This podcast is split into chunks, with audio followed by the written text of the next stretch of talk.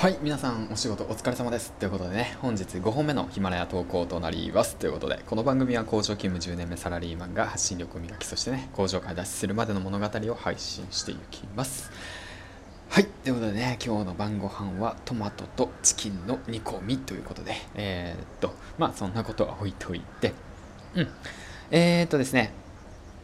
えっ、ー、と、まあ、ツイッターの方でね、こういったツイートの方をあげました。はい、いきますね。音声配信が次に来る3つの理由。アメリカ、中国で流行している。音声は時間を満たしてくれる。インフラの整備が整ってきている。アメリカ、中国で流行ったものが日本に遅れてくると言われています。YouTube もそうでしたね。AirPods の流行、インフラの整備、資格を奪わず時間を満たす。ながら聞きできる音声の魅力ということでね、こうやってツイートの方を上げたんですけども、うん。あの、うんと音声配信がねこれから来るぞ来るぞって言って言われてもえ一体何で来るんだって言ってわからない方たちいるじゃないのかなと思って。いないか。いないか。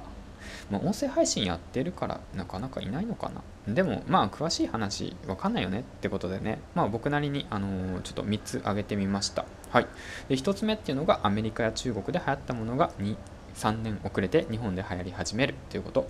YouTube はアメリカから数年遅れて日本で流行り始めましたし、次 TikTok も中国から来ているということですね。うん。前田裕二さんがね、運営しているショールームも中国のライブ配信からヒントを得てますね。まあ以前にね、人生の賞賛っていうね、本をまあ読んだことがあるんですけど、うん、そちらでね、ショールームが、えーと、立ち上がったその理由っていうのが、中国の、なんだっけな、KK だったっけな、Wi-Fi だったかな。そういったその会社を見て投げ銭っていうそのね文化がね中国にあることからヒントを得てショールームっていうものをねえー、と運営している、うん、かやってるみたいですね、うん、開始したみたいですね。うん、で今すごく流行ってますもんねショールームとか。それも中国から来てますしね、うん、で2つ目っていうのは時間を満たしてくれる。こちらっていうのは YouTube は時間を奪って、ラジオは時間を満たしてくれる存在になり得るっていうことなんですよね。今現時代めちゃめちゃ情報溢れてるじゃないですか。うん、僕らってその基本的にもう暇つぶしなんですよね。うん。だから少し時間が空いたら、なんか、なんて言うんだろうな、その YouTube 見たりだとかさ、テレビ見たりだとかさ、あと Netflix 見たりだとかさ、まあそういったのを見てるじゃないですか。まあ、それってさ結構視覚でさその目を奪われるんですよね。その分時間が奪われてしまうんですよね、うん、情報過多の社会でまあこれからねいかにね自分がどれだけね体験をしていくのか、うん、だから何かをしながら新しい知識を得るってことですよね。そういったことがなんか需要がある、うん、そういう世界に変わっていくのかなと思っていて。でラジオ配信っていうのはどちらかというと聞きながらできますよね。今日もだって聞きながらトマト煮込み作ってましたし、うん、皆さんのねラジオ聞きながらですよ。で知識情報を得ながらその新しいことをできる。もうこれって結構時間がね増えるっていうイメージなんですよね。うん。でもう結構楽なんですよしかも。うん。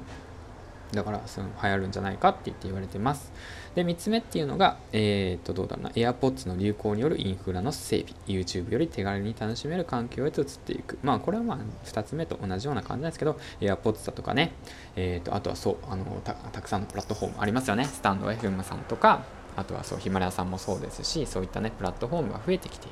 る、うん、音声で、あのー、楽しむ世界に変わってきてるっていうことですね、うん、でまあアメリカではねポッドキャストのユーザーが YouTuber よりね多くなっているって YouTube の見るユーザーより多いと言われていてしかも中国ではねヒマラヤユーザーが6億人って言われてますよね。ってことはもうこれ来るんじゃないかって言って。本当にまあ思われていて、まあ、だから、えー、っと池早さんや学さん、うんまあ、あとはまあさ周平さんとかねで京子さんとかあと児玉由さんとかね、うん、そういったね、えー、っとインフルエンサーの方たちが参入していたりだとかあとは芸能人ですと論文の淳さん。ちなみに僕ね前回ねスタンド FM のね、えー、っとライブの方に、えっと顔出しに行ったんですけど淳さんね深夜の放送でね普通に言ってましたよ。うん。あの次は音声が来るよって言って、うん、今ここで聞いてるみんなはすごいあれだよあのアンテナが速い人たちよって言ってねみんな情報感度が高い人たちだよって言ってました。うん。だからね、音声が次にね、来るんじゃないかって言われています。はい、ということでね、えっ、ー、と、まとめていきましょうということで、音声配信が次に来る3つの理由として、アメリカ、中国で流行しているということ、えー、音声は時間を満たしてくれる存在であるということ、AirPods などの、えっ、とですね、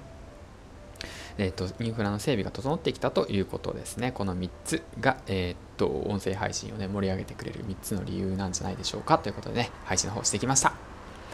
はいということで、えーっとまあ、本日ね夜22時30分から、えーっと国際線 CA のみーさんとコラボしますのでぜひぜひスタンド FM さんの方に、えーはーいということで呼ばれたんで、えーっと行きます。えあ20時ですね。20時30分からか。なんで、えーっと来てください。はい行きます。ではではではまた次回の放送でお会いしましょう。バイバーイ。